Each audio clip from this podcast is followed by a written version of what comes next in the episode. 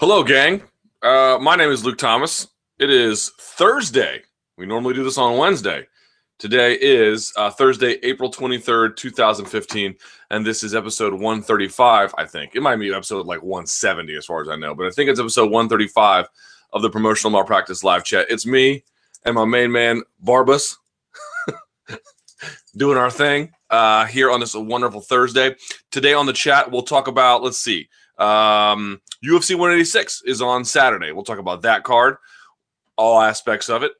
Uh, let's see, Rampage Jackson is back on the card, and the strangest thing that's ever happened, but he's back on the card. So we'll talk about that as well. We'll talk about uh, what's the future with him in Bellator. I have an article coming out about it at 3 p.m. So take a look there.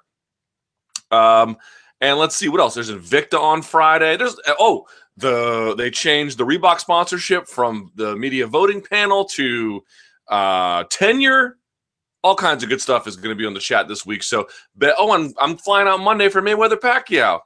All kinds of stuff, y'all. Anyway, uh, best place to get your questions in is on MMAfighting.com. You may also tweet me at SBN Luke Thomas. Um, and of course, you may like me on Facebook.com slash Luke T Sports. With that out of the way, uh, this is not brought to you officially, but I wanted to try this. No sugar, no artificial sweeteners, contains caffeine. Zevia, y'all ever had this? I bet it tastes terrible. Let's try this Joker. All right. Let's see. Yeah, that's bad. that is terrible. Um, when you hear that noise, of course, please be uh, kind and share either on Facebook or on Twitter or any kind of social media this video, which you can give a thumbs up to, or the MMAfighting.com link, whatever you want to share. Just get up there and share. Let folks know you're watching. Um, would appreciate any kind of help and help getting the word out about this lovely live chat that we do. All right, Barbas, I got to put you down. Say goodbye and uh, give me a kiss. All right, well, don't jerk. Get down there. All right. With that out of the way, let's get to the first round of questions. Shall we?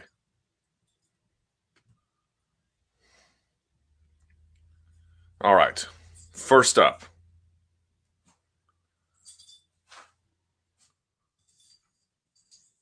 One says, uh, Lyoto to heavyweight.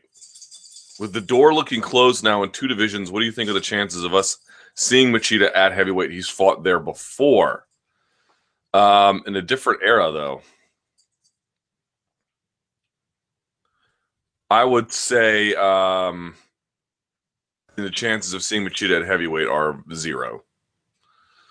All right, potential matchups. I mean, I just don't know. I don't know what more analysis I can give there. I, the idea of UFC being interested in a fight like that, the idea of there being an important fight like that, the idea of giving a guy who is, um, I think, had longevity because he's taken care of himself and fought in a way that isn't too reliant on abuse, um, is still nevertheless older. I think he's 30, what, 36, going to be 37 soon.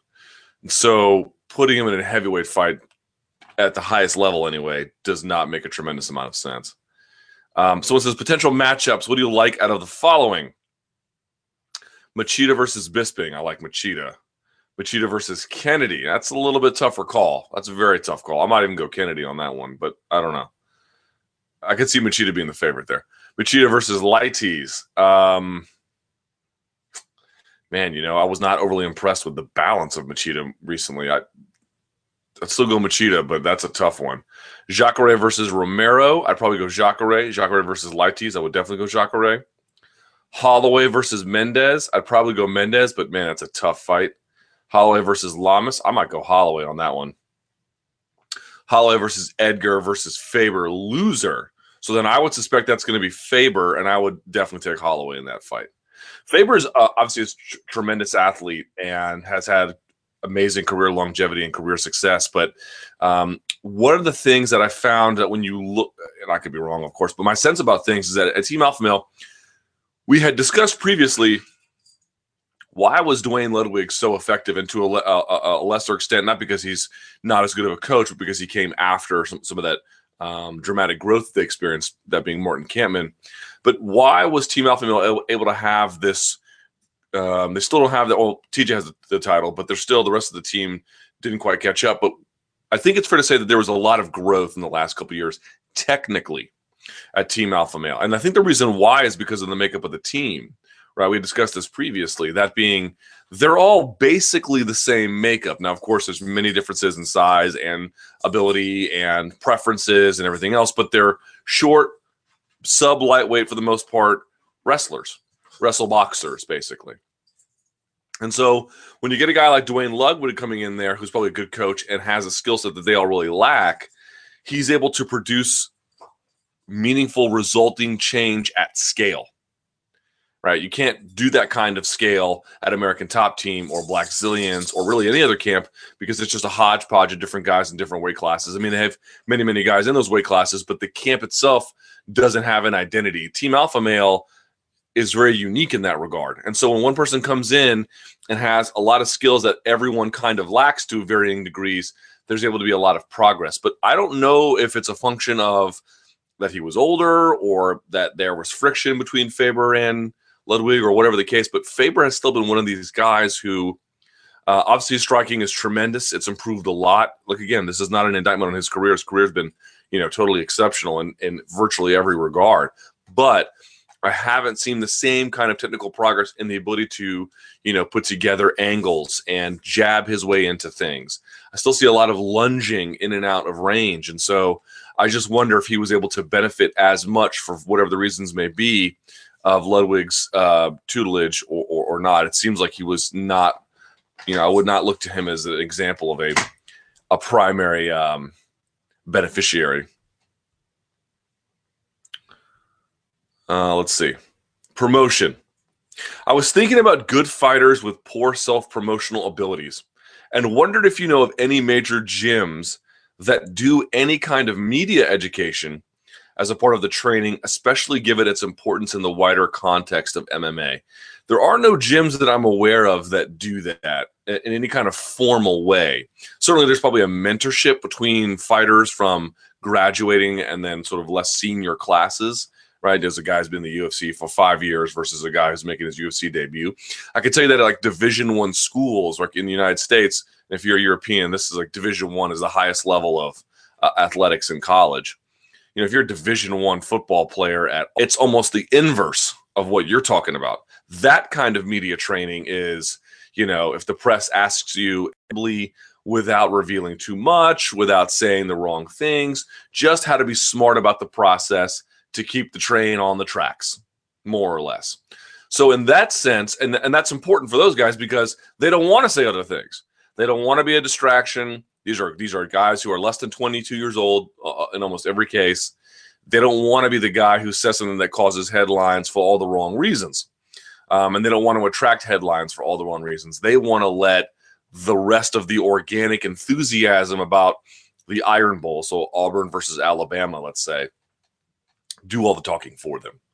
Um, unless they have something positive they want to share, in which case they do that as well, because that's how it works. So um, MMA is totally different. MMA is a sport where like being crazy or unprofessional or totally erratic just has tremendous benefit um, in many many circumstances. Not all of them, of course. Um, but there's just so many examples. It's like, well, this guy is unprofessional for our sport. Oh, oh, right. Is that why he's rich? Seems like the two are pretty related to your boy. Um, so, to answer the question generally, I'm not aware of any camp that goes through it formally, but there probably is just a direct thing of humans and many animals generally, they learn by watching, you know. Um, and so I think there's probably a lot of situations where they see somebody in a camp doing something and maybe they can't mimic that exactly, but they'll pick up pieces and then everyone sort of uh, uh learns from there to varying degrees. Uh,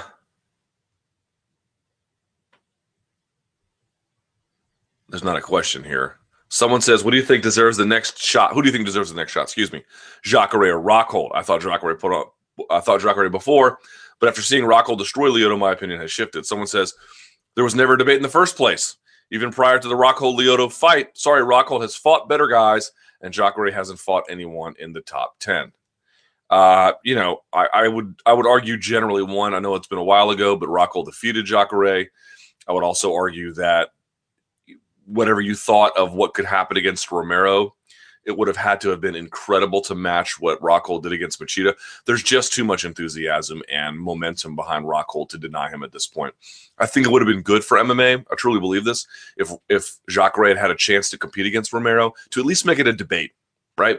To at least make it, you know, have the fans going back and forth and and to discuss the merits. I, a lot of times these end up being flame wars on you know various comment threads, but I also think it's a healthy discussion to have, generally speaking.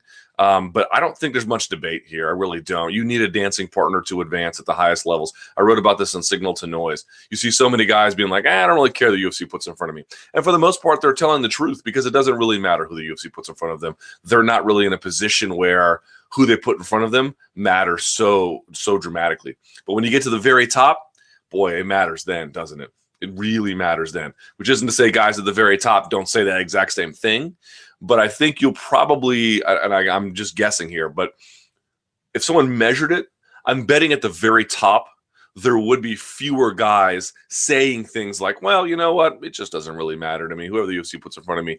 I'm betting that on average, there's a higher level of specific call outs or specific requests. If not a name, then a number one contender fight. If not a number one contender fight, then a title shot. I don't think guys in the top three of a division are particularly eager at saying, well, it doesn't matter. No, I mean, when you're that close, you can taste it and you realize who might be in front of you and who might not be. There's a impending sense of this is going to, and especially if you're like in your mid to late, I would say uh, early to mid 30s anyway. You know, you have a sense of, man, if it doesn't happen now, is it going to happen? Like guys just don't get title shots very often, you know. It's very hard to do. To get two or three of them is like really hard to do. That's why, like, I think Kenny Florian's resume is particularly impressive. It's like, oh, he never got a title shot. Well, he got like the next best thing. You know, it's so rare for someone to get a title shot. I think I was talking to the guys from um, Fight Metric, and I have the nearly 600 fighters on the UFC roster. How many had a, had a three fight or longer win streak? And it was something like 42. You know, that's just a three fight win streak, much less a title shot. Like it's really hard to get one. He got three of them, I think, right? Two or three of them, uh, at least in two different weight classes. So you get the idea. The same with Faber to a lesser extent. Buddy. All right. Rockhold Weidman, who you got? Man, I don't know. It's a really tough one because you look at what happened with Weidman and, and Machida and you say, well, that was pretty impressive by Chris Weidman, but he didn't beat him nearly as easily as Luke Rockhold did. But then you could say, well, what about the war that that was and what that took out of him? And then you could say, okay, well, that's true. What did it take out of Weidman? But then you could say, well, he's still a lot younger and has a lot less miles on him. Okay, then how they match up generally? Weidman seems to believe he's better on the ground. I have a hard time believing that. I think they might be pretty even in that regard. Who's the better boxer? I would probably say Weidman. Who's the better overall striker? Which may not matter, right? Because if you have one aspect of striking that's better than that's so good that it's better than the person's general well-roundedness and their general well-roundedness will get swallowed in the process i'm not saying that's the case but that can be a situation you could face um, yeah i would say rockhold is the better overall striker i would also say um, i don't know if i say that exactly the last part the thing I was about to say anyway. But yeah, I think Rockhold's a better overall grappler and a better overall striker. The question is, is he a better wrestler? No. Is he a better boxer? No. Um, so what does that mean in the end? I don't know. It was funny about Michael Bisping, you know. Michael Bisping obviously knows the game in and out. I would never suggest otherwise. Nor am I saying is he wrong for feeling the way he's feeling. But it was just funny to me recently to be like, I'm not sold on Weidman. Those Silva fights are bizarre, right? They're totally bizarre because you Silva comes out and looks basically terrible, or at least not very good at all against Nick Diaz. I, I, terrible is no. Let me take that back. He does not look terrible, but he doesn't look very, you know, particularly impressive. He just looks very much his age, and and and Diaz is a very good fighter, of course, but he just didn't didn't quite have that snap and pop, right? Um, and what's the reason for that? Was it the layoff? Was it who, who knows? Um, but the the point being is those two wins over Silva were unequivocal and yet so far from anything bordering on definitive that even with those wins, And even what he did against Machida, who is, I mean, as credentialed as they come, you can still be in a position to say, just not totally sold on Weidman. And you're not exactly crazy. You're just not. You're not. I'm not saying I endorse that view, but I can understand it. And I can understand it from someone who, like Michael Bisping, who watches the game, who participates in the game. Two different things, you know. A lot of fighters don't watch. He watches. He watches.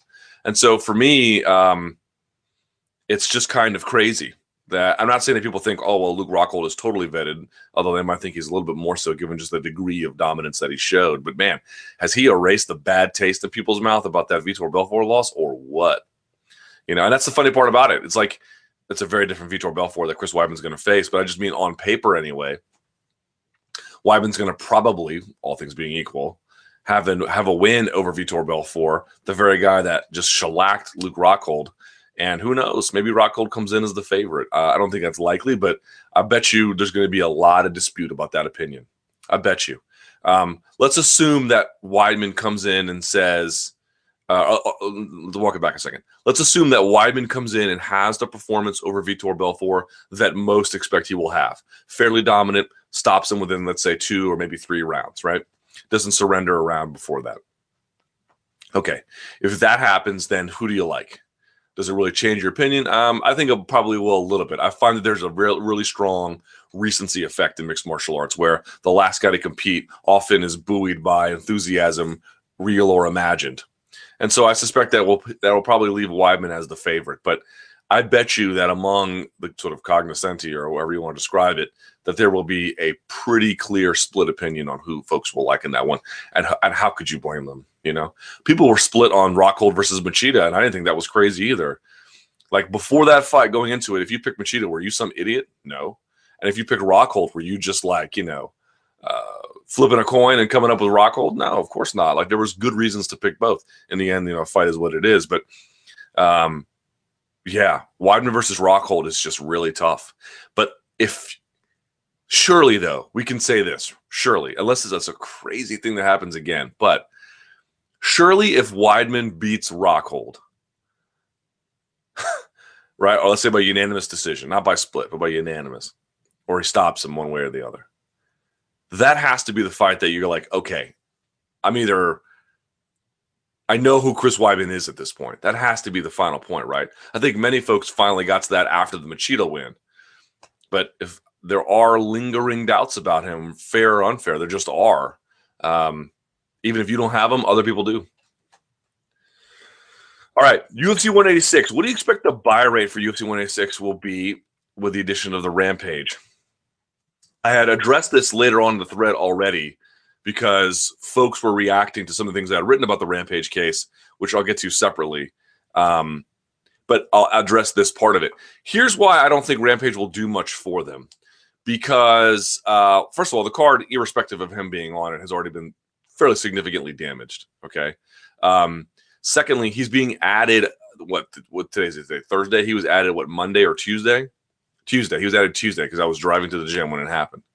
Um, so there's that. Um, but I think the point being is this: like, what happened here? Because everyone was like, "Oh my God, UFC won again," and and to an extent they did, right? I mean, they didn't lose exactly. But in, in in reality, I'm not sure what they gained here. So let's just sort of inventory what has happened. Um, what's still in play? Number one, they had to remove him from the fight card publicly. They had to bring in a substitute publicly. That dampened enthusiasm, probably both as a matter of purchasing the pay per view, creating further awareness of the event generally, and then, of course, in generating interest for live attendees in or around Montreal. That had to hurt. Um, in addition, they had to remove him so much so that they had to remove him not just from the fight card, but from the posters as well. If you watch the new embedded, they're signing a poster that Rampage isn't even on right? So they had to just sort of move on without him, even when they still had pending litigation. That tells you exactly what their priorities were that they probably were hoping for an outcome that they got, um, but they weren't counting on it. The, the chances of it were so slim that they said we have to remove him publicly from the fight card um, because the, the court order came down saying you can't do this. So they had to comply, right? Um, they could still pursue the legal option, which they did, and of course it was successful in that in the, in a small regard anyway, enough for the short run. Let's put it that way. Um, But the point being is they never really got to leverage Rampage. There was always this uncertainty about him. He was eventually removed. He did get back on, but there was it was never anything you could sink your teeth into as a as a real anchor for this card, right? You just couldn't do that. It was not an option for you uh, either as a pay per view buyer early. Now late it's different, but early, or uh, as someone is attending live. Um, let's see what's also still in play. The rest of the injunction is still in play. The rest of the lawsuit is still in play. We can also not discount what Viacom may pursue in terms of wanting to sue UFC going forward. I'm not saying that they will or they won't, but I'd be. You don't think they're having a discussion about that? I would be. I would be surprised if there's no discussion about that, one way or the other. Um, and Rampage may fight again in the UFC, and he may not. But here's what's going to happen at a minimum: if he is booked for another UFC fight there's going to be another injunction filed against him. It's just going to happen, right? Um, because the judge in this case did not really address what happens in the future, just this event. So, what's going to happen with pay per views? I don't think it'll hurt in any capacity. I don't think it'll meaningfully change it much either. So, I think it'll help, but not to a really huge degree. I, I don't expect 200,000 I'd be surprised by. Not not surprised like whoa surprised but like let's say this 200,000 is what I would call at the upper end of what I'm expecting. Um, just because the fight itself is kind of strange, irrespective of what happened to it. I just mean Rampage versus Maldonado. It's a it's a barn burner for sure. I mean, these two guys are going to slug it out. There's no doubt about that. But just the way in which he was the, on the card, then off the card, then now really late on the card, but he's not part of the promotion in terms of uh, other things that they can leverage. Uh, uh, was he even a part of the countdown show? I don't think he was even a part of the countdown show. So, you know, uh, it was just really not anything they could use as a rallying point with enough time to make it truly count. And then there's also just the open question of, you know, even if they had had all that time, what kind of a draw is Rampage generally? So, look, UFC certainly won the case that they're going to have him on the card for now, and Rampage certainly won the case they're going to have him on the card for now. But it is, I mean, he there was a bloodletting before that happened, and the future is anything but certain. Good fight. I like the potential Dariush versus Iaquinta matchup. What's your take on it? Yeah, great point. I think Dariush's striking has also come along. I think what I saw against Miller was that I liked his wrestling, certainly his jiu-jitsu. Once you get there, I think he would have his way with Al, you know. Um, but the question for me is, this is going to be again. We, we live in a different era where there's not so much these like stark, clear black and white paradigms about who these guys are. But in a modern context, this to me very much looks like striker versus grappler in the sense that I expect Dariush to have a much more variety, uh, or excuse me, I should say, a much more varied attack. Whereas I expect Iaquinta to really home in on what he does the best, specifically narrower options, but really potent options, right? And so that's what I expect here. I don't mean that it's going to be can one guy get it to the floor and one guy stop it. It's not that exactly. It's more of can one guy mix up attacks that involve the ground and other things. And I'm sure if he got to the ground, he would exploit it. You know what I mean? Versus one guy saying, look, there's one piece of things I do really well. Right? Let's focus in on that. Quick true false. Uh, do fighters usually pay a percentage of their performance or the night bonus to managers and trainers? I think it depends on their independent contract or their their agreements with their managers. They probably have some bonus clause one way or the other. Uh, Drysdale still in the UFC. I don't even know. Is he? Kevin Casey cracks top 15. Never. CM Punk debuts in 2016. Sounds about right. Maybe late 2015. If I were him, I'd, I would not do it 2015. I would just use the whole year to train and not anything else.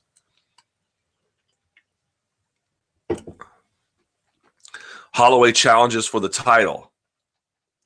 Holloway challenges. I'll say true. Rampage still ends up in Bellator. God, at this point, who knows? UFC 186 does over 150,000 pay per view buys. I will say yes. I expect it to do right around 150. So I'll say yes. Uh, someone asks the concept of tenure for independent contractors. Luke, when the Reebok deal was first announced, you brought up how questionable it was to require a uniform for independent contractors. Now that years of service or number of fights will be a criteria used to determine what cut the fighters will get from this Reebok deal. Does this further cloud the independent contractor issue? Yes, it does. What will it take for the UFC to finally treat its fighters as full time employees and afford them the benefits of such? And I wrote in here, and that's what I believe. I don't think that that will change unless there's litigation. I just don't. Um, and I'm not. In,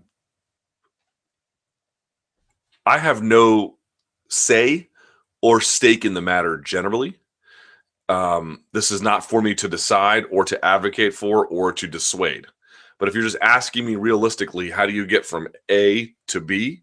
Litigation. I don't see how else it happens. Um, in all of these cases where employers recognize um, what were previously independent contractors as now employees, let's say FedEx, for example, they got sued. They got sued by their own, at the time, independent contractors who were suing for employment status. Either the court did or didn't agree, and that's how they got, or in this you know case of FedEx, they agreed, or maybe it was you, uh, maybe it was um, UPS, whatever the case, one of the two. And um, when they moved to this, the new paradigm, that's it. I don't see how else they get there. You know, a strike, or you know, I guess, but fighters don't really seem to be willing to do e- either one of those two things. But uh, that's how they get there. But yeah, like um, there was a, a lot of uh, hemming and hawing made about the independent contractor article I wrote initially, and also about the uniform detail. Let me just review, revisit that very, very, very quickly and move on to the next question. A lot of folks pushed back, and they said, "Well, look, I'm an independent contractor." And I've had work that where I've done, uh, I've showed up for an event, and uh, at the course of the event, I had to wear a uniform as required by my uh, the other person who was employing me for my independent contracting services. I would offer you two responses. One, it is not that wearing a uniform in and of itself is the final criteria that one uses to then say, ah, look, you make me wear a uniform, I will take you to court. This clearly proves I'm an I'm an employee and not an independent contractor. It is one of many different criteria they use in as a whole right? So there are cases where you wouldn't even have to wear a uniform ostensibly, and you could still sue and still become an, a, an employee. There are cases where you, as you noted, you might have a uniform you wear, you could sue and lose. So a uniform in and of itself does not mean that. However, when they're looking at the balance of things, the, the, the government, they look for certain things on an itemized list of things that they look for, among many others. One of which is, are you required to wear a uniform? Should also be noted, UFC does not call them uniforms. They call them like athletic equipment, something like that. But they never they're they're quite explicit about not calling them uniforms. Um, and, and I, I, just think the, um, the other part is that it could be the opposite, right? You could say, well, look, I had to go to this event, this work week event as an independent contractor, and I had to wear a uniform. So that uniform doesn't mean anything. It's like you realize that that person could have been breaking the rules, but because you never challenged them, it doesn't matter, right? Like just because that happened does not mean it's okay. It just means that it happened, and since there's no one really to challenge it, it just goes unchallenged. So understand that what the what the uniform means. In this particular case, you're saying or you're asking, well, you're adding now tenure to a uniform policy payout based on, uh, or you excuse me, it's a it's a it's a payout system based on a uniform um, that you're giving to independent contractors. Like, how does this not an employee? And my response is, maybe it is, maybe it isn't, but certainly it fits the test generally that you're now adding tenure to independent contractors to help pay out based on a uniform. I mean, this has all the trimmings of employment, but here's the fact if and until someone challenges it, it means nothing. It means nothing. If they don't do anything about challenging it, it means nothing. And even if they do challenge it, it doesn't mean they're going to win. Remember, there's many set points of criteria that have to be addressed. But to get revisit the previous point, if they don't ever challenge it, it will just stand. It will just be. It's not like you're going to go and lock up people for this. It's not. It's not a crime like that. That's not how this works. So maybe nothing ever happens as a consequence of it. But you can, that doesn't mean that from an intellectual perspective, we can't analyze how close they're getting to this line or have maybe since passed it. ultimately it's for a court to decide. And if a court doesn't decide it, then they're the only person who does decide it is going to be UFC. Next for Max Holloway. Everybody is pushing Max Holloway to fight Chad Mendes next. I very much disagree. I believe such a young and raw talent should continue to be pushed along as a developmental path. I think he should either fight Ricardo Lamas or Oliveira Lentz next. What do you think? Um,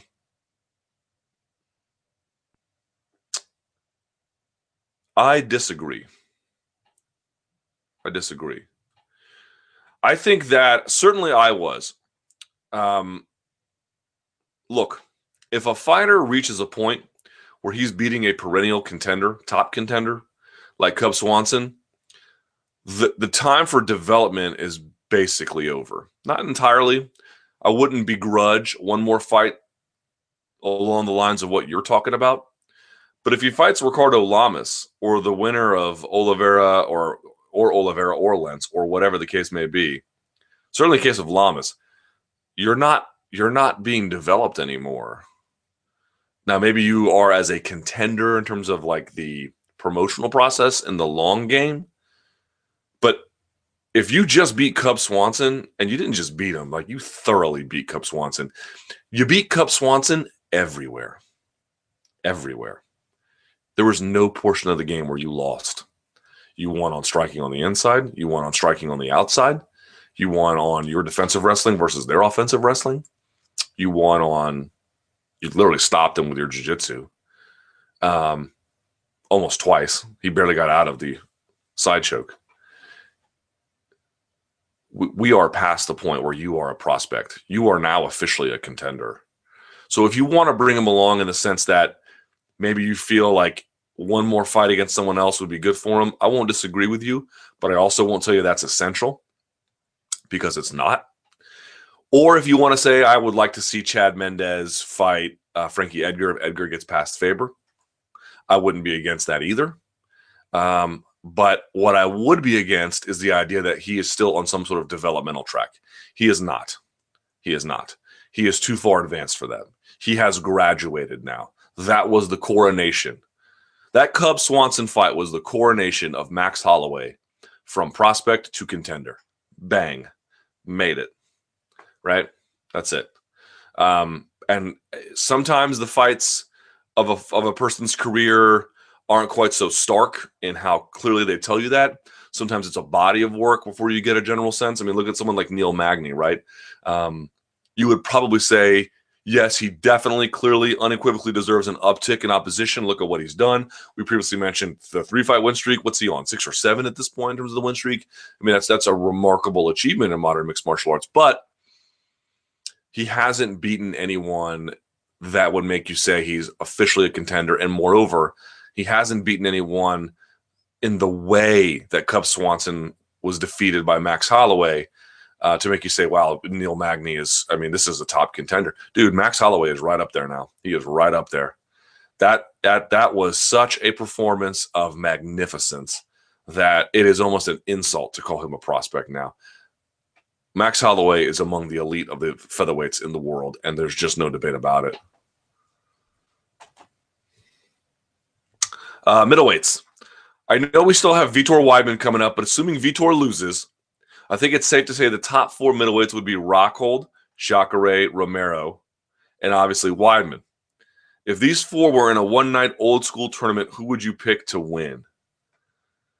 I would pick, God, I don't know, man. Until there's so many. First of all, watch all this talk about Weidman and Rockhold just lead to the fact that like watch watch watch Vitor go in there and just wreck them out of nowhere, you know. That's just how MMA works at this point. Um, in an old school four four man one night tournament. Well, obviously, would depend on the seating. So let's say, let's say we had Rockhold versus Romero on one side, and Jacare versus Weidman on the other. I would pick Rockhold to beat Romero, and I would pick Weidman to beat Jacare. which means you have Rockhold versus Weidman, which is where we end up. And from there, I don't know. I tr- I truly don't know. When that fight comes up, if and when it ever does, I'm going to be forced to make a prediction because that's just how it works in the business. But I'm going to make a point of knowing or noting, unless one of these guys is like clearly unequivocally hurt, I, I really just don't know what's going to happen. Uh, all right, true false. Weidman beats Vitor in two rounds or less. I will say true. Tim Means pulls off the upset and finishes Matt Brown in a fight of the year candidate. I will say false. Cain pulls out of his title fight at 188. False. I mean, might. I don't know. Jones breaks every record set by GSP and Anderson. If he chooses to. If it transpires, Khabib versus Dos Anjos 2 looks identical to their first fight. Uh, I won't say identical, but pretty damn close. Miles Jury would finish McGregor. False. Stipe Miocic beats Jon Jones. False. Dominick Cruz never fights again. False. This is a morbid one. A fighter dies in the cage as a direct result of a fight in the UFC, Bellator, or World Series of Fighting in the next five years.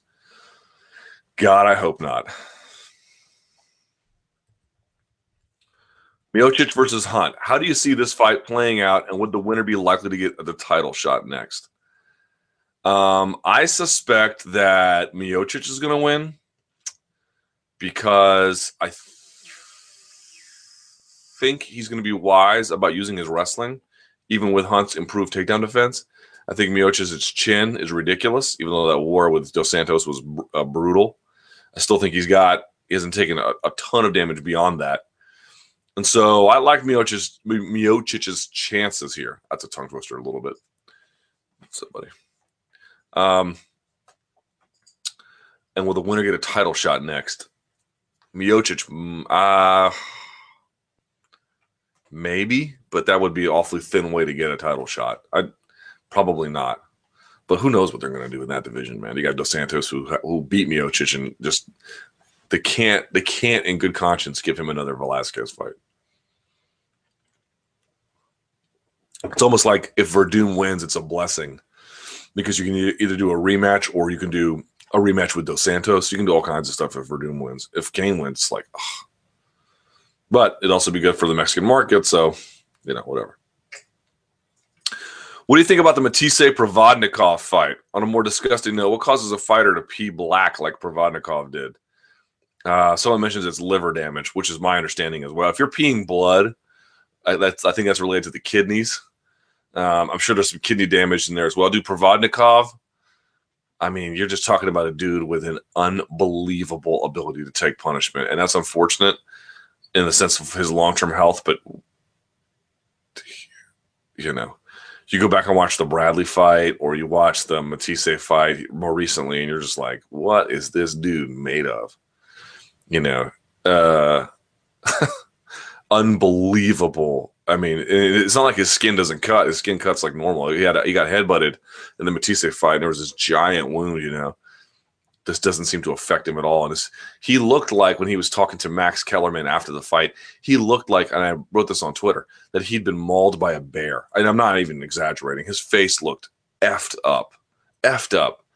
And he was over there being like, "Yeah, it's the hardest punch I've ever faced." Um, just sort of went on through with it. It's amazing. But you know, it's tough. It's tough fights against Bradley and then Algieri and then now Matthysse. You know, it's clearly that his boxing uh, acumen is um, is not necessarily all that great. It's just he's buoyed by this ridiculous ability to take a shot. All right. Your take on the fights announced yesterday. I was busy yesterday, so I didn't see any of these. Rustam Khabilov versus Danny Castillo for UFC and Fox 16. I like that fight. It's good. Erik Koch versus Ramsey Nijem for Fox 16. Uh, that should be a lightweight fight because Koch moved up, so that should be good. Uh, Erick Silva versus Rick Story. I love that fight. Uh, we mentioned it before. Al Iaquinta versus Beneil Dariush. Josh Samman versus Caio Magalhães. That's a good fight. I think Samman is going to need to work on his takedown defense, though, because Magalhães is going to be gunning for that double leg. Uh, and then Tim Kennedy versus Machida in a loser leaves town fight that was not formally announced, but certainly there's some interest there. Also, Alan Jouban versus Matt Dwyer. Uh, I don't have a tremendous amount of interest for that one. Um, but Kennedy versus Machida. I mean, who hates that fight, right? Three do's and don'ts when you write a story. Three do's and don'ts when you can you name three do's and don'ts when you write a story? Uh, this is one thing I suck at, and everyone's to laugh at me. But I, I actually, here's what's funny. I actually do try to copy edit. I know it may not seem that way sometimes because I'm terrible at it. But let me just say, as a general rule, even if you suck at it, and actually, especially if you suck at it, you got to do it multiple times. Copy editing is obviously important. That's a do. Um, also, a do. Um, understanding that editing, not so much copy editing, but editing generally is more important than writing. I would argue that's two. Uh, and then so make sure editing is more important than writing. And then three do's, I would say. Um, um, what's another do? I don't know. It's just um, all right. Don'ts. Uh, this is something I've had to learn on the job, and I've had a problem with it before. So I say this as someone who has done this incorrectly. Do not meander with your point. Just, just I can't say how many articles I read in MMA where it's like I have to get through three or four paragraphs of setup before it's like what your point is. I want to see what you're. I want to know what you're talking about within the first four sentences, maximum, maximum. Unless it's a long form and it's you know one of these sort of like developmental story pieces.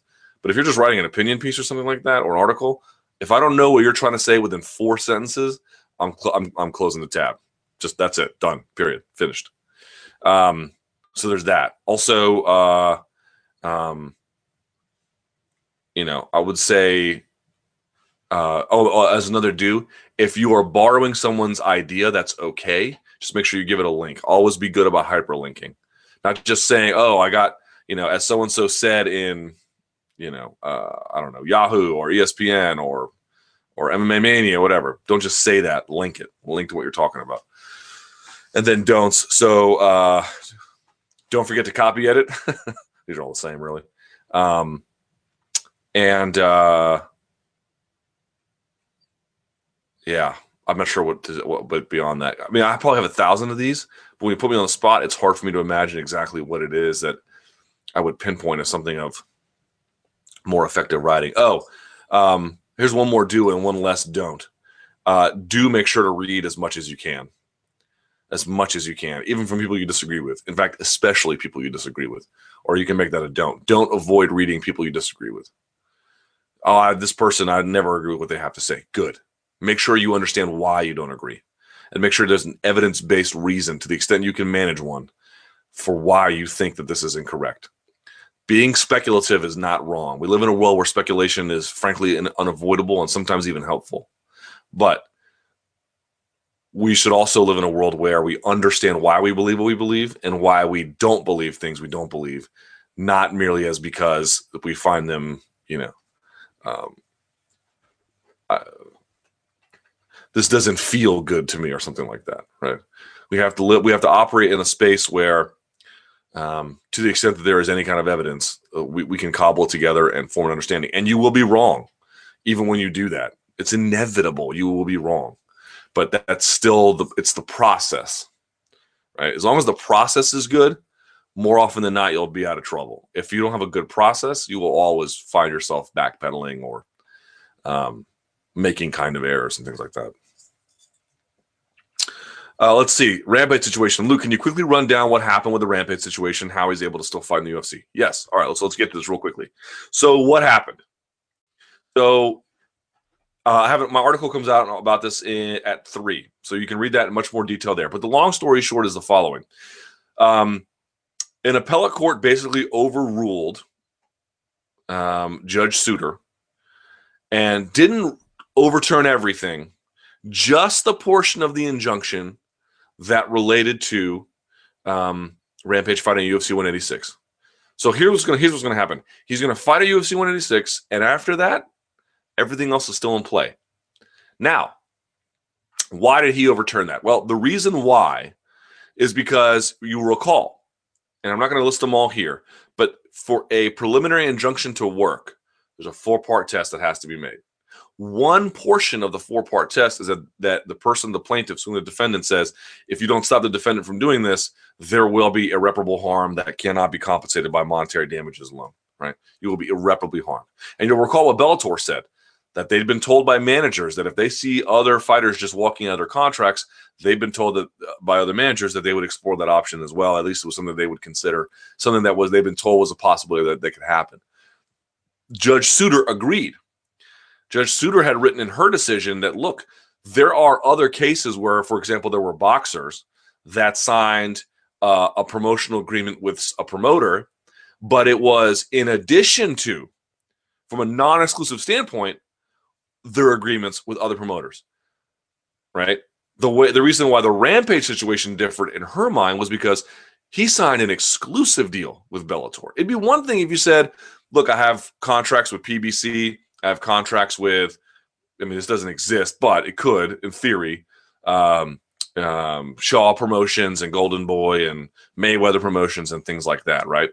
Um, where you had one in addition to, but it wasn't an exclusive one where you had one single promoter in charge of your event.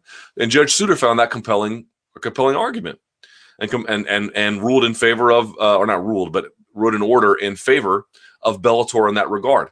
The interesting note about Judge Kennedy, the appellate court judge, he ruled or decided anyway that, well, uh, Judge Souter's ruling or judgment or order anyway uh, was made based on speculation without enough evidence. So on that portion of just the portion of Rampage fighting at UFC 186, we overturn that. Everything else is still, you know, it'll be what it'll be. Um, this is highly unusual, right? Because there were people who were being like, well, you had said on MMA Beat and other places that many attorneys had told you that um, he would never win on appeal. And this is true. They all did. Uh, and the reason why, and I will tell you that I didn't include it in the story for three o'clock because it's not really relevant beyond uh, my own edification. But um, apparently, the standard of review for a preliminary injunction is very high. Very high. So high, in fact, that after Bellator won, what did the UFC do?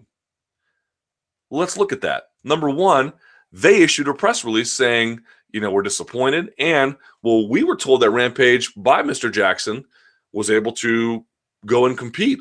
We are going to review this matter. Did they not do that? They did do that. Number two, they yanked Rampage off the card and pulled in um, uh, Steve Bossy or Boss, whatever, however you ever properly pronounce it in to face Maldonado. So they complied with everything. They kept the emergency track going as a last ditch effort. But all the lawyers looked at it looked at it just as that, as a last ditch effort that had a very low probability of winning and why? Because as it turns out in almost every jurisdiction um, to get a preliminary injunction overturned you have to show that there was what's the wording here? Let me pull this out Uh, is an abuse of discretion, which means a judgment will be termed an abuse of discretion if the adjudicator, in this case, Judge Souter, has failed to exercise sound, reasonable, and legal decision making skills. Let me read you what one attorney wrote me as a um, when I requested comment. This did not go in my article, but I'll read it to you here.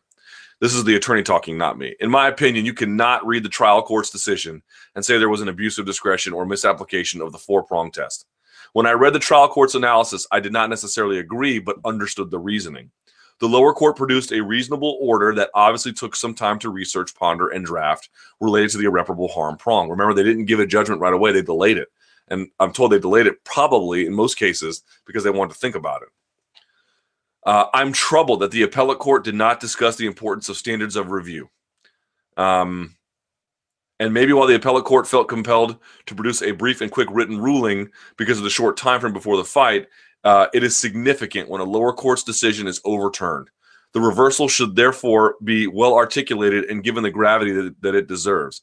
I am not sure that has happened here. If you look at Judge Kennedy, the appellate court's uh, order, he doesn't even provide any evidence or doesn't address the standard of review at all.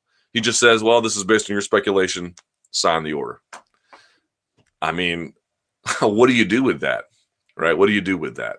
Didn't address the rest of the injunction, just that matter. Didn't address why he was challenging it via standard of review, and didn't give any explanation for why Judge Souter had not used any evidence. If you look at Judge Souter's ruling, look, you can ask a thousand attorneys, you're going to get different perspectives on everything, obviously, but everything she wrote was heavily citation. So, so that's why they felt that way, and that's why it was a, a huge surprise when everything got overturned. Um, now, in the end, what does that mean going forward? Who knows, right? Some attorneys, and I contacted many. This is where actually opinion does split. Some attorneys I contacted been like, man, like if Bellator is going to sue for damages, then they're only racking up more damages by doing this. Other folks say, well, look, yes, there's this court case that's still pending, but if Judge Kennedy ruled, you know, there's no irreparable harm that's going to happen if he fights at UFC 186, why can't UFC do that at any subsequent future fight? In other words, let's say Rampage wins at 186 and he wants to fight at UFC 190 down in Brazil let's just say. What's to stop him from doing that? Right? Because they can just go back to the court and say, well, look, this court said there was no irreparable harm. Can Bellator demonstrate that there was irreparable harm done in the last two, three months? And if they can't, and there's good reason to believe that maybe they can't, depending on the judge, they can just go and have another fight. And and the rest of some of that injunction may still go through, but um, but that portion won't. So it's it's anything but clear as to what's going to happen next for Rampage Jackson. But the long and short of it is, it is a highly, highly, highly unusual thing for a preliminary injunction to be overturned. And it's even more unusual that in the writing that Judge Kennedy gave, did not address standard of review and did not give an explanation as to why it was overturned beyond saying that the lower court was just using speculation, which in the reading of the text, maybe you agree with, but there's also plenty of room to say maybe you don't agree with that. All right. Possible decline of Lyoto Machida. A recurring theme in this live chat is the decline of aging fighters, which when it sets in, it's inevitability. Without disregarding Rockhold's marvelous performance, the fight had me wondering whether Machida's decline might be setting in. Did the fight give you any indication of that as well? And is Rockhold's win over Machida impressive in its own right, or do you value it slightly less if Machida's next performance is mediocre? So here's why I think you can split the difference and give both accounts of what happened – the proper due. So let's talk about what Rockhold did well. Rockhold's back control game is phenomenal from Turtle, establishing back and then keeping back. And the reason why is because he does everything correctly. He's got the right, gr- the, the great gripping systems, the right hook entries, um, the proper methods of control. Moreover, what I really liked about him, what and what you did not see, for example, in Dariush versus Miller, Dariush was constantly working on face cranks and going from bicep grips to gable grips and just could not finish Miller you saw that there was a different way in which Rockhold approached Machida. He realized this is not someone I'm going to sit here and hand fight for three rounds. I'm going to bludgeon you. I'm going to bludgeon you. And he had fantastic, well balanced ground and pound. You notice that when he hit Machida, the, the, the, the, the shots were precise, but it's not just a matter of landing the strikes, it's how the rest of your body balances on their back. He never got off balance. He has fantastic balance from the back. So all these kinds of, and by the way, do you see how he was able to use the seatbelt grip standing to do a step around throw and take Machida's back? I mean, this is high level stuff. I talked about that in the Monday Morning Analyst. Super, super, super, super high level stuff. So you can give Rockhold all the credit in the world and say even a, a Machida that was much healthier or younger would clearly still have had problems with this Rockhold. And I think that's a very fair comment to make. That being said, you know, is Machida invincible? Has he not suffered from from long fights and, and grueling wars, most recently against Chris Weidman in some ways? Um, obviously, there's no denying it. A couple things that really took me by surprise. Machida's balance sucked in this fight. To get slip on to slip once is one thing. He slipped twice. That's just unusual. We're talking about a guy who has a, a reputed ability to um, you know, oh, this guy has a background in sumo and you know his karate stance is just gives him so much ability to dart in and dart out and to time things and to be where he needs to be. And and he was tuning Rockhold up for the first 30 45 seconds of that fight or whatever when he was hitting him at angles right? Um, and which makes me wonder about how how much how uh, Weidman might match up with him right? So there's so there's that as well. But um, I just thought that that Machida couldn't maintain balance, which I thought was weird. his scrambling was not good at all. Now, part of that was because Rockhold was controlling him. But I guess the long story short is there just wasn't a vitality to the performance, right? There just wasn't there wasn't a lot of um, urgency, and it's not because I don't think he wanted to fight that way. I just don't think he could. Just don't think he could. And maybe I should have seen it. I mean, I picked Rockhold to win, but maybe I should have seen that part coming, which I did not. I thought Rockhold was going to have to go in there and earn it, you know, and he did, of course. But uh, I meant in like a five round, like you know, knock down, drag him out type situation, and uh, that wasn't the case at all. So for me, when he's getting taken off of his feet like that, and he can't scramble back, and um, you know, once once Rockhold was on his back, that was just all Rockhold. But that portion of it was really kind of weird. Just how unable he was to do sort of basic mechanics of movement, which is, you know, the key to his success all these years anyway, you know.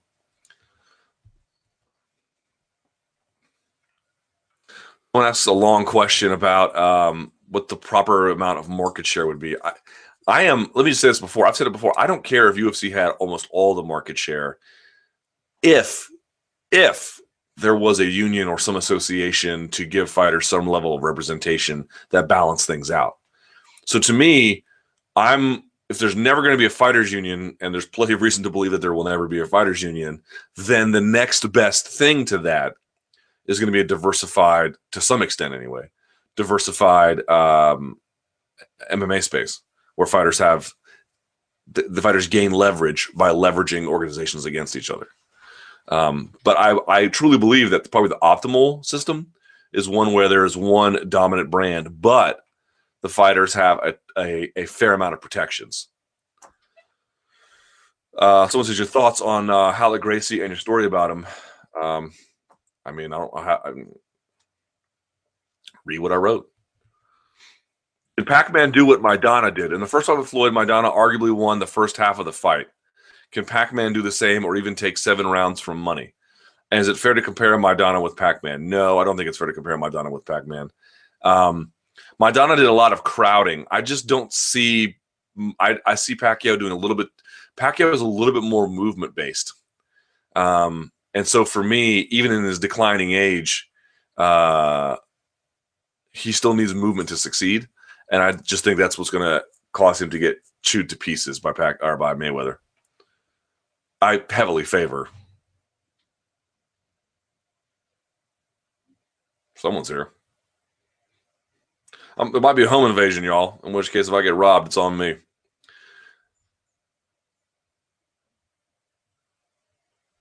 Anyway. Uh, Dana versus AKA. What are your thoughts on Dana's comments about AKA and Javier Mendez's response? You know, I'm not saying that they these guys don't train so hard because they do, or that sparring can't be amended because it can. But I'd also say um, the success of AKA speaks for itself. If I were them, I would have had a much more forceful response. I thought their response was deeply underwhelming. Uh, Luke, have you heard the final pay per view numbers for UFC 184 yet? No, I have not. Uh, Metamoris and Eddie Bravo drama. Luke, what's your take on the brewing feud between Ralek Gracie and Eddie Bravo? Eddie on his podcast asserted that Ralek poached Garry Tonon, Tonon and Dillon Danis and then laughed at Eddie when he approached uh, him about it. Is Ralek being shady in his business practices, or is this all a ruse to create a massive Eddie Bravo versus blah blah blah at a future Metamoris event? Okay, well, here in the real world. We don't. This is not some giant ruse. Okay, this is the real world, so that's not happening. Um, um,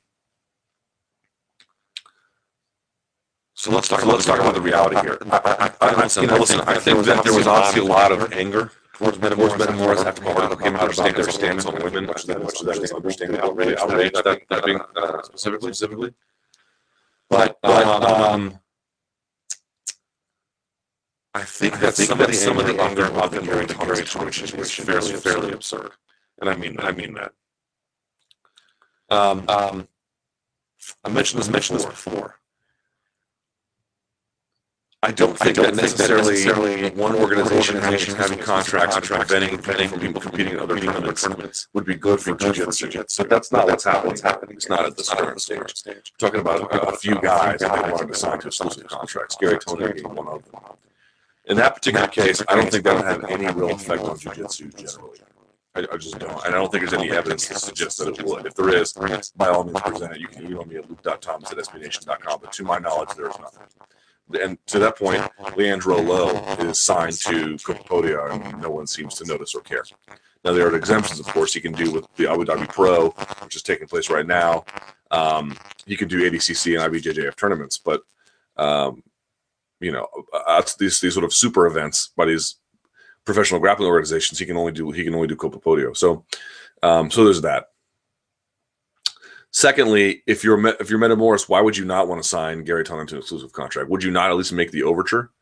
And third, there's nothing illegal about trying. I mean, I'm not sure that it happened, but there's nothing illegal about Ralek trying to sign Garry Tonon and Dillon Danis. If that's exactly what. It, and I reached out to Dillon Danis, and he wouldn't he wouldn't speak about it. Um, but my point being is, everyone who is a dominant brand leader in the space, and I would say that Metamoris is probably, at least for now, the dominant brand leader, tries to consolidate their power and tries to consolidate the market share. This is an inevitability. Now, do I begrudge people who don't want that to happen? No, of course not. Do I begrudge people who say that if you're an athlete, you shouldn't sign an exclusive contract? Absolutely not. I understand everyone's perspective. I think what I object to is how people are trying to turn in this particular case, not talking about the women issue, just this particular case with Garry Tonon.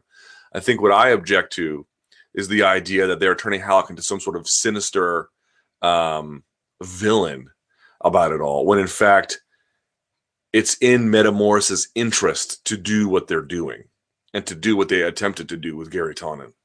Unequivocally, that's true. Um, whether it's in Garry Tonon's interest, that's for Garry to decide.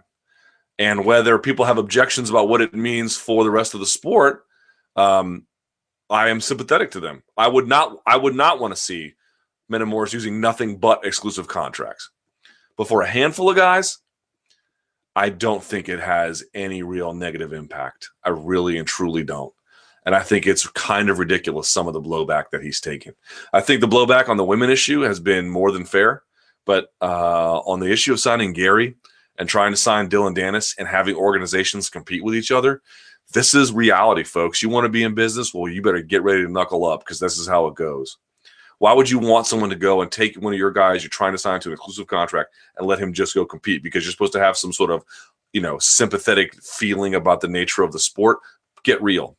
This is not how the world works. If you have objections to it, I understand. I'm not saying your objections are misplaced, but your objections is like, how could Ralek do this? This would be bad for jujitsu. He's not in the interest of helping jujitsu as such. It's a secondary ancillary benefit. He's in the interest of promoting Metamoris. And moreover, as an evidentiary claim, signing a handful of guys to exclusive contracts but not using them generally, as an evidentiary claim of hurting the sport, you have no claim. Zero. There is no evidence that it would hurt the sport if a few guys signed exclusive contracts with Metamoris. If a whole bunch did, or they did nothing but that, very different argument. But signing Garry Tonon and maybe two or three other guys, sorry, y'all, I don't, I don't see it. I just don't see it. Uh, okay, he's back.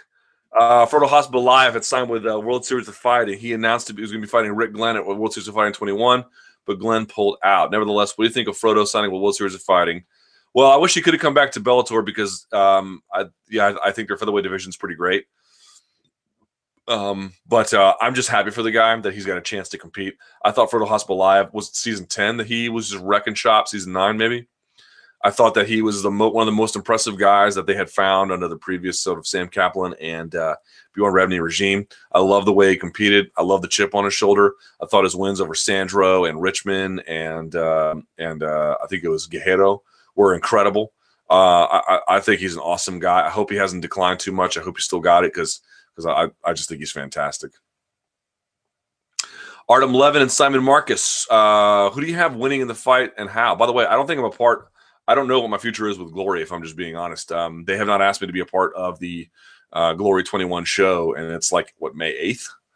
May 9th? May 8th? So I don't think I'm going to be a part of it. Um, uh, they haven't told me anything formally, but I don't really know what my future holds with them, to be honest. But nevertheless, wish them all the best, of course. Um, but in terms of this fight, um, Levin and Marcus, yeah, I just don't see how Levin loses this one. I think just generally speaking, without even addressing a particular opponent, he's the best middleweight um, kickboxer on earth. And Marcus, you know, he had a decent run, but those were two close fights that he had um, at Abu in Abu Dhabi, Dubai, excuse me, in Dubai. And um, I just don't think his style has perfectly adapted to the glory rules yet. Whereas Levin's open spacing and not, you know, not being so heavily tied to the Thai style um, is just going to be fantastic. I also think Simon Marcus gets tired. I don't think Artem Levin does. I like Artem Levin heavily in that fight. Let's see. Let's see. Let's see. What is your most unpopular MMA opinion? For example, I believe Jake Shields is a visually pleasing fighter to watch. His technique and execution is fantastic. A most unpopular MMA opinion. Wow. Um. Oops. Hold on.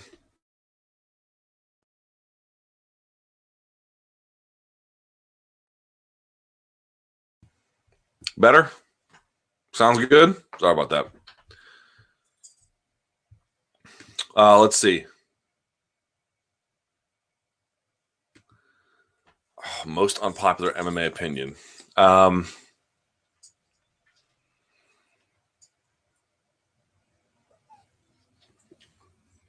Barbas, quit whining. I would say my most unpopular MMA opinion is um I don't know. I probably got a lot of unpopular opinions. Uh I'll tell you what, I don't know if it's an unpopular opinion because you might even agree with it, but it's something that uh, troubles me. It isn't, no, I to, it's not even unpopular. Who do I like or what do I like that people don't? Um, I, I don't know. I don't know. I, am sure I've got many of them. Uh, I have to get back to you. I'll write you on that one. I don't know. It's a good question. I really don't know. Um, let's see. Mighty Mouse grumbles. Luke, what do you think of the the Demetrious Johnson's uh, latest statements regarding fighters being credited or blamed for the success or failure of a promotion and the sport of MMA being unique in this way? Uh, I, I think he's wrong, and I think he's not wrong. You know, on the one hand, he's not wrong because, um, right, other sports, as I mentioned before, if you're a Division One athlete out of University of Florida, Florida State, or something like that, you're trained from the moment you step on campus on how to talk to the media, like, and you're talking to them in a way where you want to, you know, not make it about you and make it about the program, and you're giving talking points, and you know how to make the process what it is, and in a way that, uh, you know, you, unless there's some sort of compelling reason outside of that to make it about the school and the team and about their success and nothing else. Um, this is you know in direct contrast to MMA where you have to be loud and obnoxious and uh, you don't have to be, but often it works to your benefit to do so. Um, and these other guys don't have to worry about that. If you're the quarterback for, you know, whoever. In fact, the more Robert Griffin III talks, the more everyone hates him. Right? There's just a, there's a he's better off when he doesn't say anything. Um, and so on that level, Mighty Mouse is correct. On the other hand, I just think that's a there's just an awareness of what MMA is in order that has to happen in order for you to properly like uh, grasp the situation here. MMA has roots in carnival barking that I don't think it's ever really going to escape. There's that fact. But more to the point, at its highest highs, um, MMA is a, and combat sports generally. I mean, look what Pacquiao Mayweather's going to do, and these guys have barely promoted this thing, you know. But generally speaking, at its highest highs, it can enjoy things where it doesn't necessarily require that. But MMA by itself, people who just love MMA, there's not many of them, and I don't mean like, oh, I watch UFC a lot. I don't watch UFC. I mean, strip out everything from MMA except just the fights themselves there's a small audience for that, very small. People who just want to watch the sport. It's like jujitsu. Like these people may or may not talk before tournaments. Did you hear any like beef between Keenan Cornelius and Victor Estima before they competed recently? You heard nothing, and yet they're that's just how the sport works. They don't they don't operate on that way. It's partly why it's not really a spectator sport. But to to elevate it beyond that, um, you have to add in all these various stakes, and some of the stakes are phony, and some of the stakes are real, and some are some a, a blended amalgamation between the two, um, and that's how you get to that next level. But if you're just talking about the core essence of what MMA is, I love MMA absent any other stakes but I am a very, very, very, very, I'm a member of the tiny minority. MMA is low to the earth, super low to the earth. It needs other things to make it be what it is at its highest level. Yes, it needs, uh, you know, you can't have it up there and have it just be phony. You have to have the raw ingredients to have, you know, you need a Cormier versus a Jones and a rivalry to elevate it to the stars. You need all that. Um, you have to have an Olympian versus the greatest fighter maybe ever in a heated rivalry, but you have to have that rivalry. Doesn't just happen on its own. And so once you recognize that and once you just accept it, then you can begin to say, well, what do I want to do about that? And if Mighty Mouse's answer is, I don't really want to do anything about that. I want to just be who I am and collect the checks I'm collecting because I love my life and I like my job and I'm good at it and I don't really feel the need to do anything else, then who could fault him? Who could fault him, you know? But if he's going to say things like, well, other sports, you know, they don't have to do this. Well, that's because those other sports are, you know, infinitely more popular and they're such a deeper part of our sporting culture and uh, human experience. You grow up. I, I, if I drive from here to my office at SB Nation, uh, I have to take, you know, Rhode Island Avenue. Well, to do that, I have to pass a ballpark where I see Pee Wee football, and then I have to pass a high school, and then I have to pass, you know, Howard University and everything else. Like you have to see just how much American football is a part of the American experience, or basketball. I have to I have to pass a million basketball courts. I don't pass many MMA gyms, you know. I don't. I mean, you can go find a couple, but uh, you get the idea. Like these are just deeply ingrained parts of our lives, of our identities, of our shared communal experiences, of um, our individual experiences, and so they just enjoy a significantly greater degree of popularity. To say nothing of MMA's violence up close um, that is, you know, disconcerting for a, another wide portion of the population. So that's why, at its core, absent, you know, um, carny racial tension or absent, you know, um, other forms of tension uh, and and intrigue at its just its tiniest core, two men fighting in a cage appeals to very few people. All right, I already answered the AKA one. On your analyst podcast, you talked about fighters evolving, that there wasn't much more evolving that they could possibly do eventually soon. Um, describe how you would expect the perfectly evolved fighter to look like. Well, I mean, um, a coach once told me something that I thought was pretty interesting. And I don't even know if the concept is coherent, but it's good to think about as a matter of training, which was imagine there's an android Imagine this android is programmed to do the perfect things in all situations. Now, what does it mean to do the perfect things? This is where the analogy falls apart. But like just without without without challenging the idea too much, just accept that that point. Imagine there's an android, and the android is programmed to do the perfect situation in all things in a jiu-jitsu match, in a wrestling match, in a fight, whatever. So when you find yourself in a particular situation, you then refer to that. You say, okay, I'm locked up in a collar tie here. What would the android do? And then you begin to plan your attacks and everything else, right?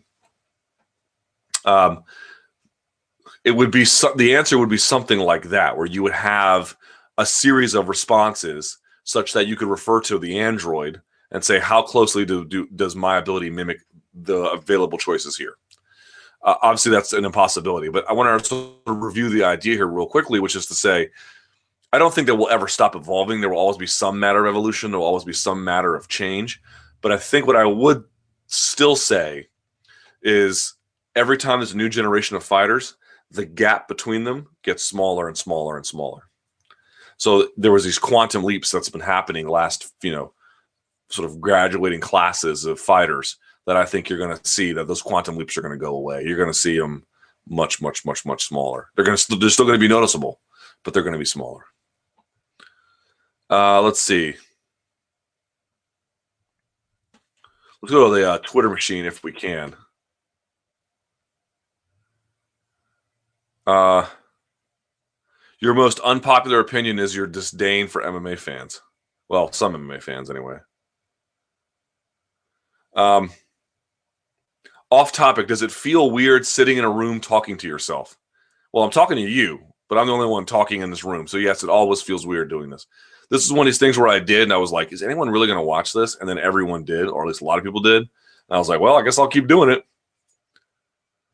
Um, Luke, in Jim Miller's fight, he spiked Dariush pretty badly. I know it's illegal and especially dangerous. Your thoughts? I need to see it again. I remember seeing it and wondering if it was borderline, but without seeing it again, I don't want to say too much. If Conor wins the belt and if his first defense is at Croke Park, what is the best time for the American pay per view audiences? I think they just bite the bullet. They would try to have it maybe. I mean, there's a curfew, especially at Croke Park. They they might just try and do the Abu Dhabi thing. They might try and put it on Fox. I don't know what they're going to do, but I think they would just put it at the time they had to put it at Croke Park and let the chips fall where they may. Um, I know it's not as relevant, but stylistically, how does Rampage Fabio possibly suck? Um, I don't think it will suck in the sense that like it's hard not to like a slugfest.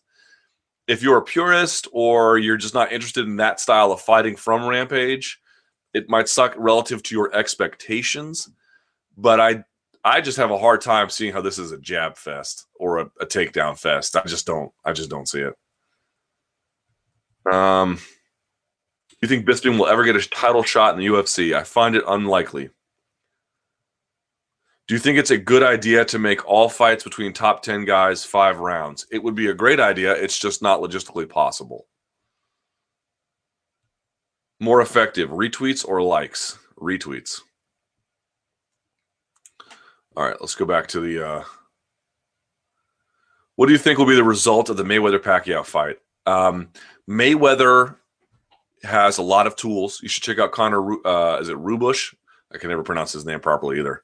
Connor Ruebusch over at Bloody Elbow and uh, Bad Left Hook talks about a lot of different stylistic matchups and what to expect. In the end, though, from a general perspective, I think what you're looking for is the following.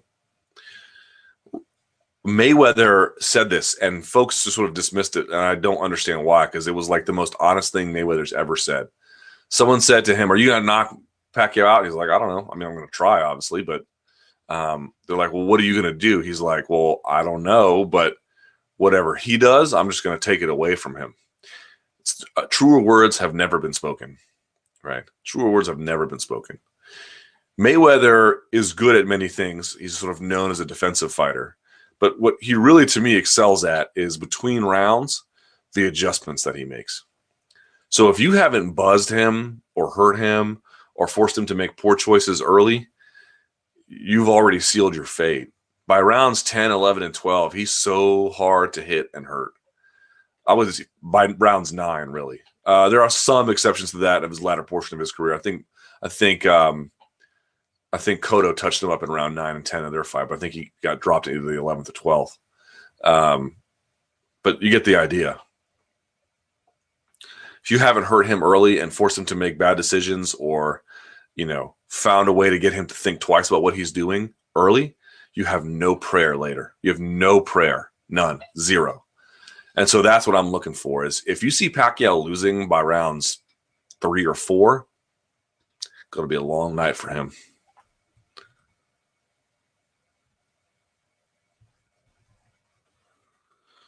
Are you stoked to see Ben Askren back in action? Always like seeing Ben Askren fight, but he's just going to roll over this guy short of some sort of miracle.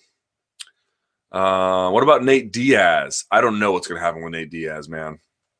I thought I thought the Pettis fight made a lot of sense, but they wanted to go with jury. I mean, I thought that doesn't make sense. That makes sense in a lesser way, um, but I don't really know what's going to happen. He just seems so dissatisfied with state of things.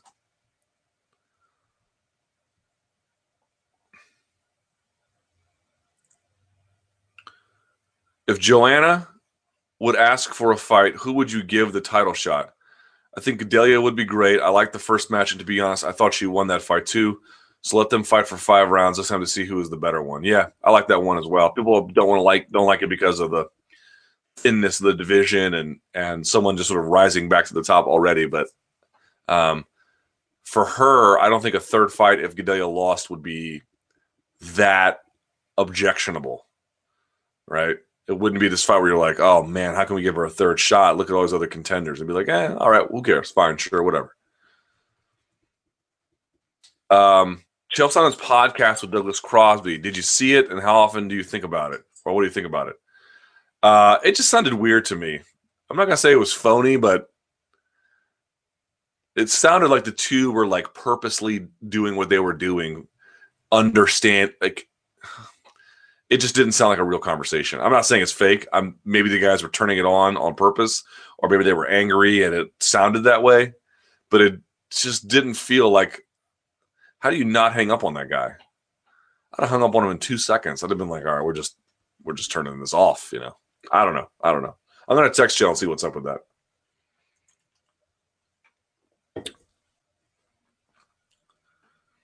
Alistair Overeem, if he fights JDS and he wins, do you think he deserves the title shot? Deserve? I don't know. Fight you can sell easily. Next lightweight contender. RDA will probably fight in November if Pettis makes quick work of Myles Jury.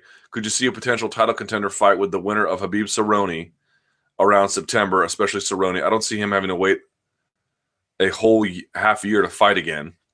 Khabib talked a lot of trash about Pettis, so prove it, Khabib. Uh, I think that they're going to make that fight no matter what the calendar. Let's see. Good question. New sp- Reebok sponsor rules. How peeved is Eddie Alvarez, and what effect does this have on new big name fighters coming into the UFC? There's so many unknowns to this. It's really hard to effectively answer.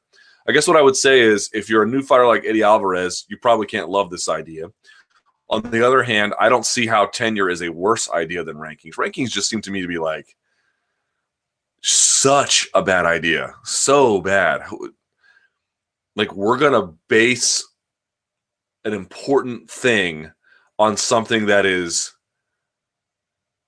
utterly lacking in any substantive uh, credit. I, I, just don't. I don't. I don't. I don't understand that at all. So kudos to UFC for making the right move. But to me, all these issues are like so irrelevant. They're so irrelevant. Like yes, tenure is better than uh, rankings, but tenure has its own problems too. As you noted, should a guy like Eddie Alvarez be making more than Gleison Tibau in terms of sponsorship money. I mean, um, I understand all that. Uh, for guys coming in, maybe they'll sweeten the pot some other way. Uh, I don't know. I don't know how that's going to work. We, we, just don't have any answers to this program. But for me, no one is challenging the six-year, seventy million dollar figure. And when you begin to do that math, I cannot personally believe that in six years all they merit is seventy million. Uh, I just can't believe that. I cannot believe after all those years that's all, eh, eh, that's what the total summation of the market is. I have a hard, hard time believing that. Which is to say, if you're taking out whatever everyone can earn and you're only putting in 70 million, you're not putting in enough. So my my point is whether it's by tenure or by fighter rankings, I mean I'm not saying that doesn't matter because it does, but that doesn't address the core problem. For me, the core problem is what are you going to do with that monster energy money? Is the Monster Energy logo going to go on the uniforms? And if so, do the fighters get a cut? If they get a cut, how much? Do they get half of it? Do they get 25%? Who's negotiating on their behalf? To me, I do not believe that the UFC is sitting there acting like, oh, we're going to screw these fighters. I don't believe that at all. But I also don't believe that someone else can act on my behalf if I haven't consented to that. Like if I haven't hired an attorney, I do not expect this attorney to act on my behalf, especially if I make money at your expense. So they're just not positioned to to by no well, I mean, they're the ones creating the situation, but they're not positioned to be able to give fighters the return that they would ask for themselves. It's just not it's not it's just not possible. It's not possible. So tenure versus uh, these these questions are irrelevant to me. Is they're totally irrelevant. The, what's relevant is what's happening to all the money that's being taken out? Are you putting it back in? And there's just not a lot of evidence to suggest that 70 million is even close to what it's supposed to be over a six year run. Moreover, like what I just don't understand is, you know, you have some guys, people are like, oh, well, these guys don't have to go out and get sponsors. Okay, that's true. That's totally true for a lot of fighters who just could not, you know, you saw the Mac Danzigs and, and other guys like that who just, you know, either it was too much trouble or they didn't want to go through with it or they just couldn't find it um, and to that extent, I think the Reebok deal is great. I, I, I didn't think that the guys having different sponsors was like the biggest deal in the world. I also don't think it's the worst point that you say you want to clean it up and you want to have, you know, a, a, um, a um, you know, a, a more professional look to the fighters in the cage. I don't think that's the worst idea in the world either. I think that's fine. Um, but it should not be the supplement to what these guys can earn. It should be the bottom line. You know, I realize we're far past this point now, so this is sort of like all pie in the sky. How many angels can you fill in the head of a pin type discussion? But it seems to me quite fair. You have the Reebok deal where you could award it on tenure or rankings, whatever you want. But guys who are, and you can get approved sponsors, you know, um, who are approved can then add a logo to various different positions on a fighter's uniform, be it a track jacket on the walkout, be it a hat after the fact, be it on the shorts themselves. You know, maybe you're only allowed one more logo on the shorts themselves. Um, and you can add a different stuff to to uh, the jacket or the pants or the hat or something, something, or a walkout shirt that you give away, but maybe don't even wear. I don't know. There's all kinds of different possibilities here. But my point being is like, how does it hurt anyone for Johnson to keep his Xbox sponsorship? We're going to get rid of this to look to have a look of cleanliness. This seems to me not intentionally, but otherwise deeply punitive. Deeply punitive. Why are we? Why? I, I can't even make I can't even make heads or tails of it. To be to be perfectly honest. Um, I don't know. I don't know what the answer is there. I, I I just don't get it. I just don't get it. So look, maybe they are going to get a cut of that Monster Energy money, and maybe this is a different conversation. But just the Reebok money does not appear by any calculation to be enough. And if they are going to get the Monster money, how much? How's that going to be distributed? Shouldn't this be like this should be known? And again, it's I I also think though, just to end on this question, this is what happens when fighters don't organize. You know, if you don't want to organize and you don't want to put a situation where you want to have an association and do anything about it, then you're just going to let these guys do what they're going to do. And again, they're I don't think they're out there to just go, oh, you know, we don't care about you. You can just go and do whatever you want. You know, they don't. It's not that situation. But they're just not positioned to have this. They don't have the same interests as fighters. They have overlapping interests, but they're not completely overlapping. There's space where they're not apart. And without representation, the space where the fighters' interests aren't being represented are irrelevant. So you know, who is UFC supposed to go talk to? The the the there is no fighters union. There is no fighters association. So they're just going to go and do what they're going to do. And unless you give them somebody to talk to, they don't exist. So this situation to me, you know, the debate about tenure versus rankings is like 0.01% of what really matters. Do you have any idea when we will see another post fight scrum from Dana? Uh, probably never. What do you think about Dish dropping UFC pay per view? Is this a big thing or a typical spat between a telecom and a content provider? Very typical in the sense that these things happen all the time. Um, I wonder if it's over a cut of pay per views. I remember speaking to somebody years ago, not years ago, but maybe a year or two ago, maybe two years, whatever, about uh, Bellator going to pay per view, and they had been told that the cable companies felt they decline in pay per view generally.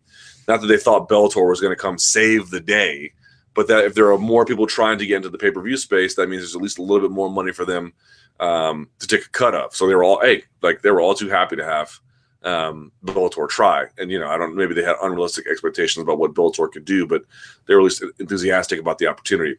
Long story short, I just wonder. You know, this is speculation, so there's your disclaimer. I just wonder if they're having a dispute. Typically, these things are over um, who gets what and how much. You know. And clearly, Dish probably feels like they're not getting the same return that they once were. They probably want a bigger slice of the pie. Um, UFC probably is objecting to that. They both are dug in. I expect that they will eventually reach a resolution, and they, they might even reach one um, before Saturday. Uh, a lot of these times, these things happen at the 11th hour, so never discount that possibility as well. But to me, this probably comes down to one person wanting more and one person not wanting to give that ground. Um, not sure which way that's going. Maybe UFC wants more. Who knows? Uh, but that's almost always what these are about. Is about a share of of the pie. Okay. Uh, yes, 231. We got to go. Guys, you may follow me on Twitter at SBN Luke Thomas. Barbas is over there pouting. Um, email me at luke.thomas at sbnation.com and like me on Facebook, facebook.com slash Luke T Sports. Shouts to uh, Facebook for verifying me on there. I appreciate it. Um, yeah, so we're gonna have coverage of the UFC 186 Media Day right after this. My article comes out at 3 p.m. Remember to give it a like, give it a share, and until next time, stay frosty.